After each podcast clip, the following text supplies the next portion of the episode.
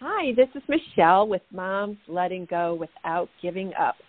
If you're here, it's because you are a parent of an addicted loved one and you're looking for hope. Thank you. Thank you for um, dialing in and listening to us today. Today I have Sandy on the line with me, and Sandy met me at our Facebook page, Moms Letting Go. It's a private page for moms who want to share and find hope um, in, with other moms who are going through something similar. So, hi, Sandy. How are you today? I'm very good, Michelle. It's good to to speak to you in person.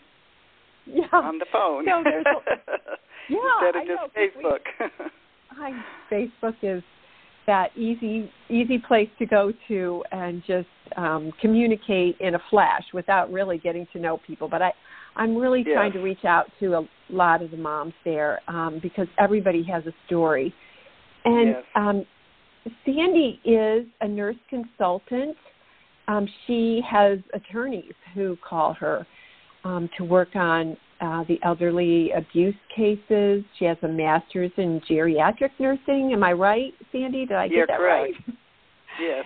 So um, I'm really honored, honored because uh, we need people in Sandy's profession, especially as all our baby boomers start aging here. Um, but Sandy also has uh, a child, a daughter, um, that she'd like to share her story about, and then we're going to talk about um, Sandy's daughter and her, and what would she do differently if she had to start her mom advocate journey for her child all the way from the beginning. So, first of all, Sandy, can you tell us a little bit about your story and your daughter? Sure, and I'll I'll try to make it brief up to the point where she became drug addicted, just because it is a long story. Because she's 37 oh. now, and she's sure. still addicted. So my journey hasn't really oh, ended yet. Um, sorry. That I um I adopted her at she was like 2 weeks old when I adopted her and she was always very bright. I knew she had a high IQ.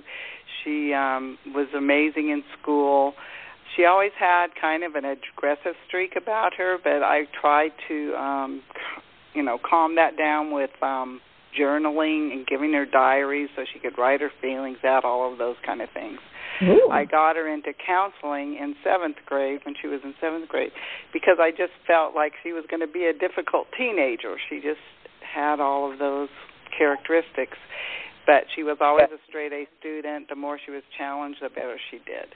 When she was 15, she met a boy, and um, that's when she started getting into drugs. Which, of course, I was never one to ignore signs and of things like that coming from the 60s, having brothers who got into drugs and things like that. Yeah, me too. Yeah. You know, I knew what to look for. right. And so, you know, the counseling that she was involved in started focusing more on that kind of behavior. And um I, the tough love mom, was going to um you know, stop her. Uh you know you go through that you go through a time where you think love can conquer all. Well it can't always conquer all and right. tough love was the big at thing at the time however where i lived at the time there weren't a lot of support groups or anything like that and even al-anon or nar-anon were, were hard to find meetings for me i had done al-anon earlier several years earlier which did help me but when it was happening, there weren't a lot of choices as far as support groups go for me. I did have her in counseling at 15. She ended up going to rehab because she tried to jump out of the car when we were taking her there to um just evaluate her. It was kind of fortunate mm-hmm. she did that because then she's a danger to herself. However, they couldn't keep her long enough. She wasn't there 2 weeks and I knew it wasn't long enough. No. The first counselor she had outpatient, I knew he wasn't going to be strong enough for her. And I mentioned yeah. that to him, how manipulative she was and you know, all of those things that the drug addict learns to be. Um and, and I was right. I mean, within a week she ran away again. I mean, it was like running away mm. constantly to the point that I literally bolted us in at night me and her, because her dad worked nights. He had gone on night shifts so that somebody would be home all the time, because we couldn't wow. trust her. And I actually became the prisoner in my own home because I would bolt us in at night to try to keep her from sneaking out. Um, she was seeing a Mm. psychiatrist at the time who turned her over to a counselor because he didn't feel like, you know, there was any drugs or anything he could offer. So he turned her over to a counselor, and but he did tell us, you know, maybe you ought to think of getting her out of here for a while, change her environment. I looked into boot camps, very costly and expensive most of them told me, well, you know, given what you've told us of what you've already done, it probably won't help. You'll probably be wasting your money, things like wow. that. And and yeah. I did eventually leave. I was living in the South at the time. My my my family, my siblings, my mom and dad were in California. So I okay. took her there for I think I was like 9 months. And it did stop it for a while, but it did, oh. you know, they start yeah. gravitating back towards like people. And when that yeah, started happening, I brought her back where her dad still was. I was married to her father still at the time, and so we reunited, hoping that it had been long enough. But within six months, she was right back into it all. And mm. to you know, there's a lot that has happened since sure. since then and now because she's now 37. Several babies born in the mix of it all, and um which she put up for adoption. And oh. I finally cut her off. And it was easy. The tough love was easy to follow when it was just her. But yeah. as soon as babies started showing up, oh. it became very hard because then you're so concerned for the babies. Right. And they use yes, that against you. Oh, sure. What would I do different today? I probably would choose my battles more effectively don't get into their power play. Be calm. You know, prepare yourself yeah. when you're going to yeah. have some kind of interaction with your child. You prepare yourself ahead of time so that you can stay in control and you can stay calm. I don't right. know that I would use tough love quite as vehemently as I did because it just made her it was a challenge to her. Oh, okay, this is yeah. what they're going to do. So I can beat this. I can find a way around this, which she always did. And yeah, so, so it becomes like a power that. struggle. I think I would use more like contracts. I did do a okay. contract with her one time, and she says she signed it, um, Mrs. George Bush. oh, she signed it. Yeah. It was a contract setting a boundary. If you don't do this, you know, if you do this, this is going to be what the response is to your behavior. Yeah. So I yeah. would talk to others, get in a support group, learn how to quit enabling. Okay. Take your life, what, be the one in control. Enabling what was, allows them to what, continue on even as teenagers. And the law doesn't always back you up. No, as it's far so true. as running so what, away from home and things like that. What was um, what was the, the law isn't one always of the there to back you up. A lot of times they'll protect the child over you, even though what you have, you know, what you're trying to do is in their best interest. So you Right. plan your conversations with your child. You stay calm. You don't let them take you away from the topic at hand. You say, you know, we are talking about this, not about that. Yeah. Develop a game plan ahead of time so that you can stick to the conversation. You uh, have a better assessment of the situation going in and how you think your child may react because usually they're going to react negatively and defensively and aggressively when you confront them with their behavior. Um, Sure. Counseling is a good thing, I think, but you need to be picky about who you choose for counseling because they're not all very well prepared to deal with a drug addicted child. The manipulation, you know, it's like a beast takes over. They're very sociopathic and they know how to answer the counselors of what they want to hear. They learn how to play the counselor. So you have to make sure that you get somebody very strong and that is very educated in dealing with these kind of behaviors. Rehab's a good thing if you can get them in there long enough. That's a problem with our rehabs today. They're not long enough. They don't right. Last long enough to really change the cognitive, the neuro problems that have gone on in the child's brain. They know now that neuroplasticity can be part of the problem because when the addiction comes in, it changes those brain waves. They can see it on brainwave tests. It changes those neurons, and they lose their ability to choose. Right. A better course of action. So you have to have them in a program that will last long enough to undo that and through neuroplasticity take control back of their thinking brain with brain that's going to make good decisions for their life. Unfortunately, most of our rehab programs are not long enough and they don't all employ those kind of cognitive therapy behaviors that would really go a long way to help solve this problem. And hopefully while the child's still a teenager or a young adult. I can't, you know, my daughter's on her own now. Whatever she right. does is up to her. She's been in and out of prison. She's been in and out of rehab. She's been clean for months at a time because of those situations. Only as soon as she's out to go right back to it. Sure. And you really want to know this is a hard pill to swallow. You know what I would do from if it was me with my daughter and what I had to go through with her, what I would do is I would take her away from the environment where she's isolated from everybody. She's no internet, no social media, no cell phone. She'd do day labor. She would be homeschooled. And I would probably do that for at least a year. And I know a lot of people would say, well, how can you afford to do that? We can't afford to do that you got to find a way that's going to break that cycle and have a long enough time to change your the brain circuitry or or yeah. you're, it's a losing battle and well the only problem may be able to help you the christian yeah.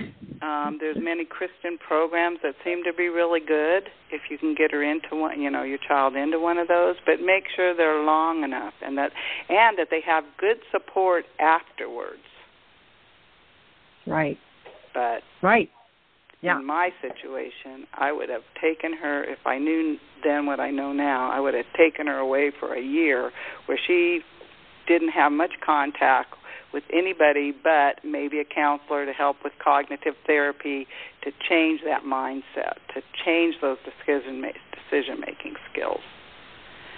Yeah. Because you know, how the many of them end up dead? At least my daughter's not there yet. Away for but I do know year. that eventually that could be her the final chapter in her book if she doesn't change her life. And I grieved her a long time ago because it's not my daughter there anymore. It's the beast of addiction that runs the show. And right. I've not seen her in over five years. Oh, wow. Um, because I choose my own health and sanity over dealing with the beast. And right. I pray for her every day. There's not a day that doesn't go by that I don't pray for her and hope that one day something will trigger inside of her so that she can be and live the life she really could live, you know, have a better legacy than she has right now. So, yeah. Any questions? I understand. Yeah, can um Hello? So I, I I've been Hello?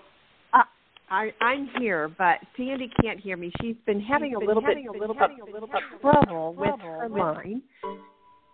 Hello? So I, hi Sandy, it's I don't know where we left off because I think it got dropped again. No, no, it's okay. Um, you, I listened. I tried to um, interrupt, and you couldn't hear me, but I could hear Okay. you, and everything was recorded. So Oh, okay. yeah, uh, yeah, it was great. Uh, uh, and we're still recording.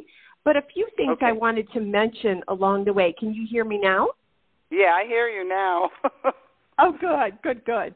Um, so, uh, as far as like your idea of going away for a year and doing what you um, you know, just leaving her with you so that cognitively she could um heal the brain, right? Mm-hmm. Well, I I have heard of some people who send their kids on like these wilderness um trails for like a year where they have to Mm-hmm. you know survive in the wilderness um and find their way.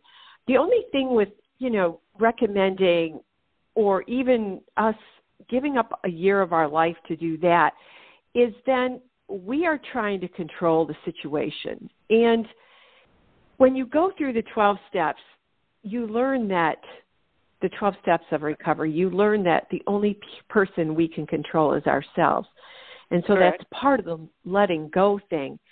Um, now, when there's a teenager, that's a whole different beast. But most Correct. of what, yeah, most of what I talk to people about are adult um, addicted loved ones because how we do that is how we handle those cases are different because like you said as long as they're still a child we have to really be careful with because nobody understands what we're going through and society and your daughter was manipulative enough to make it look like she was she was the poor thing like everybody had to focus on her. But i, I want to back up to to the very beginning um and when you said you know you had brothers that i i grew up with five brothers and i want to tell you they back in the 60s and 70s they liked to party. And when our son first started using i just thought oh he's just partying. This is a part of teen teenagers. He'll get over it. And i think what happens with a addicted loved ones is that some kids can drink or use drugs or whatever and they realize that the effect wasn't worth you know like if i have two beers i'm probably going to throw up right so but Right, like right. for for somebody who's an addict it's almost like that stimulant keeps them going and they don't ever maybe feel that adverse effect, it changes their brain differently than it would for me because I don't have the disease. And so it's it's very difficult to explain that to people and even even to children. I mean, I'm raising my 14-year-old granddaughter and she says, "Yeah, but they chose they chose to do drugs. They chose that." Um and and so there there lies like the huge controversy right? They may have Right. chosen to party that first time but after that the brain changes and it's it's then a disease which i'm still researching and studying all the time. I'm sure you are too. Oh yeah. but um but one of the things you mentioned was neuroplasty. Can you speak into that and what is that Neuroplasticity is the ability of our brain to um, change. I mean, we learn things through doing them over and over again. That's part of neuroplasticity.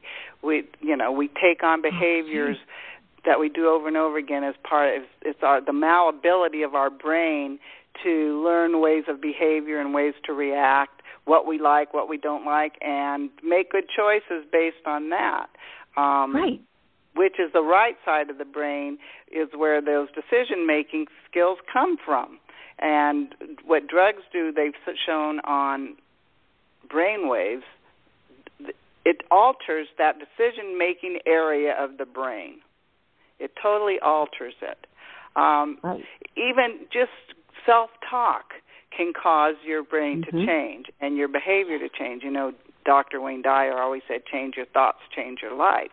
That's because self talk creates so much of the problems in our life because of totally you Yeah. start feeling if, if it's constantly Right. negative self talk you're going to respond and behavior in that way um to change it and you I- use neuroplasticity again with positive self talk and eventually you're going to start responding in behavior to a positive way versus a negative way so it's really the malleability of the brain to um change who you are it's up to Right. you. We have the power to do that within ourselves.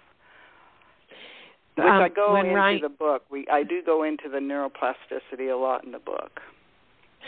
So, but yeah, and like you said, with the adults, it is different with adult addicts. You can't grab your child and throw them in a boot camp that's going to last a year. you can't take cart them off to some the woods somewhere so that you can homeschool them and and provide guidance. You know what I mean? It is right. You have to have you know they can say you give up control well when you have a teenager you might you might realize you don't have control over that child's behavior but it's still as a parent your responsibility to try to guide them back into a um socially accepted way of life. You know what i mean? That's right. still part of your responsibility. And they're still emotionally immature at that age. I mean they say that the age a person starts drugs, if they start when they're a teenager, is the age they get stuck at because right. they don't yep. mature emotionally. Emotionally, so, right? Yeah, so it's still your responsibility to try to help with that maturing, and um, but you're right. An adult, it's a, what I do now is I totally will not speak to the beast. How do you talk yeah. to a bottle of vodka? or a right. snort of cocaine because when they call you up wanting money, wanting this, wanting that, you're not talking to your loved one and they're not there. You're talking to no. a bottle of vodka or a snort of cocaine. Right. And if you think yeah. about it, it seems pretty silly that we give them so much voice in our yeah. lives when they're acting I, like that. You know, when those, well, that behavior is out. I think it's because we want them to um, be. We're we lo- we lost our hopes and dreams for that child, right. and every time they call, it's like we're hoping that they're back again, and right. we want it. We want it so bad sometimes that um, it's almost like we would do anything um, to see that. But one of the things I wanted to say is when Ryan was in early recovery, that's our son. He's 38, by the way. He said that mm-hmm. he w- he was taught first thoughts are wrong. First thoughts are wrong because he didn't know what to believe in his brain anymore. Like it was, he, he would think things and he would think, "Is that true?" Like he couldn't right. trust his own thoughts. And right. I remember when he told me that, and I thought, what? Like, how can you live like that? It's like they're literally with somebody in his head, like whispering that confounded devil or somebody telling him one thing, and he was starting to believe the lies, right? So yeah. he was he was trained, and maybe that's some of that brain cognitive therapy you mentioned was, you know, first thoughts are wrong. First thoughts are wrong because he was so impulsive so right. he had to stop and like tell himself, you have to stop, you have to hesitate for quite a while. And um only now he's a year into um into addiction recovery. So his his transition has been you know, it, it's a year of intense, you know, um therapy meetings. He's got a sponsor um, drug testing, um, just mm-hmm. uh, he's got a coach. He's immersed in this culture, right? So mm-hmm. the hard part, the hard part is when they they have to return to society. Right now, they're in sober living, so it, it's like you said, it takes. I, I don't know. He just had a buddy who he lost, and that person had been two years sober, still living in sober living but they never, never thought he would relapse and die. So right. it becomes a whole life of, you know, having to stay into a system, a program.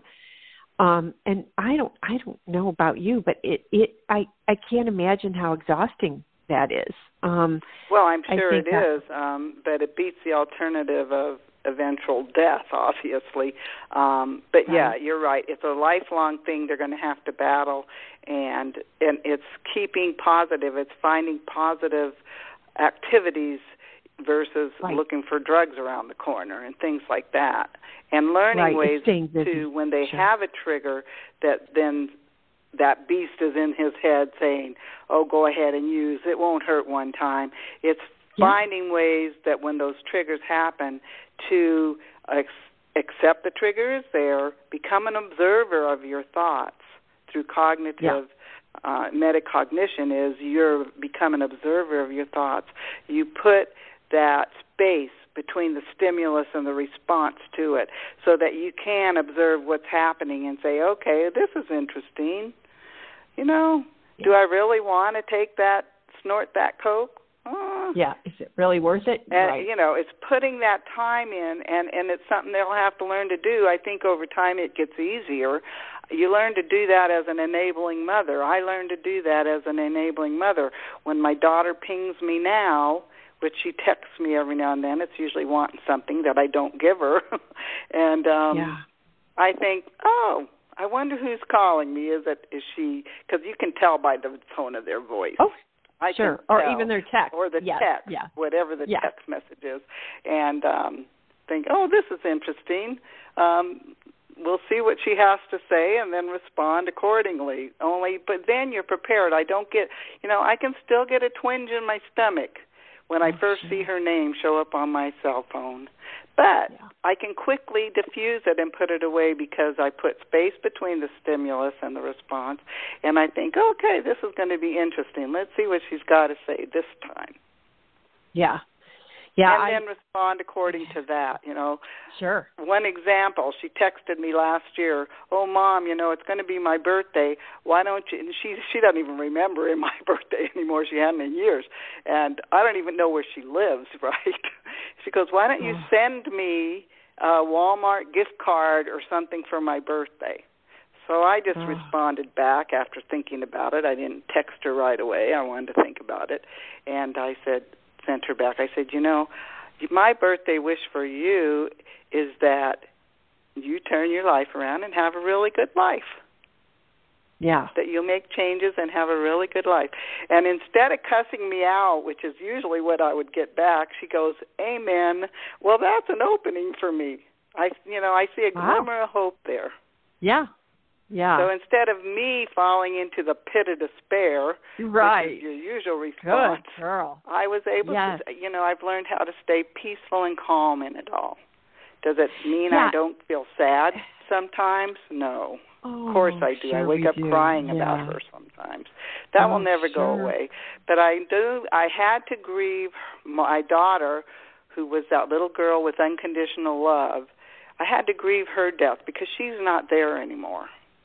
She's Yeah. buried down deep somewhere. Yeah. Yes. So I'm you go so through sorry. the, you have to go Oh, through those same a- stages of death and dying of Yeah. Kubler-Ross. Um, Yeah, where you can come to an acceptance for this is the life she's chosen and and she's chosen a life without her family. Right. And it's accepting that and knowing she's there that's so hard, super, super hard. Right. And I you know, And- but it makes it easier when you quit resisting what is, it's easier. You accept them for where they are, even though we don't like it. Yes. Easier Right, said right. than done. So right. tell oh, me it is. It's tell, practice, practice, practice. Yeah. tell everybody about your book and and a little bit about what that's going to be because I'll when once that's published I'll have I'll have you back on the podcast again and okay. um you'll be able to share more. So tell us more about what that is. Well, the book I wrote it in parable form. At first it was a memoir, but then I decided to do it in a parable form because I wanted it to be helpful to those who love an addict, be you a wife, mother, you know, friend, wh- whoever has to Sure. deal with the behaviors of an addict that cause so much turmoil in your life. Um, so I wrote it in parable form. It's it is it's fictional based on history, my own experiences, as well as experiences of other families, other people that I've interviewed and talked to over the course of the five years I've written. It takes kind started it five years ago. Wow. Um, wow. Because most of the stories are so much the same, you know. Sure. The pain And is the same. Yeah. the pain is the same in a lot of the situations the stealing the Oh. manipulation uh, you know there's Sure. so many things that are the same so um that's why i did it that way it's i'm us it's a pen name because it is a fictional story Okay. and because it is so sensitive i have made it um using a pen name in it there it's called throws and Okay. I put questions in the back of each behind each chapter for the person to read so that they can become an observer of their thoughts while they're reading it. And hopefully by learning how to do that you can better handle the situations in your own life with your own addicted loved ones when they come up.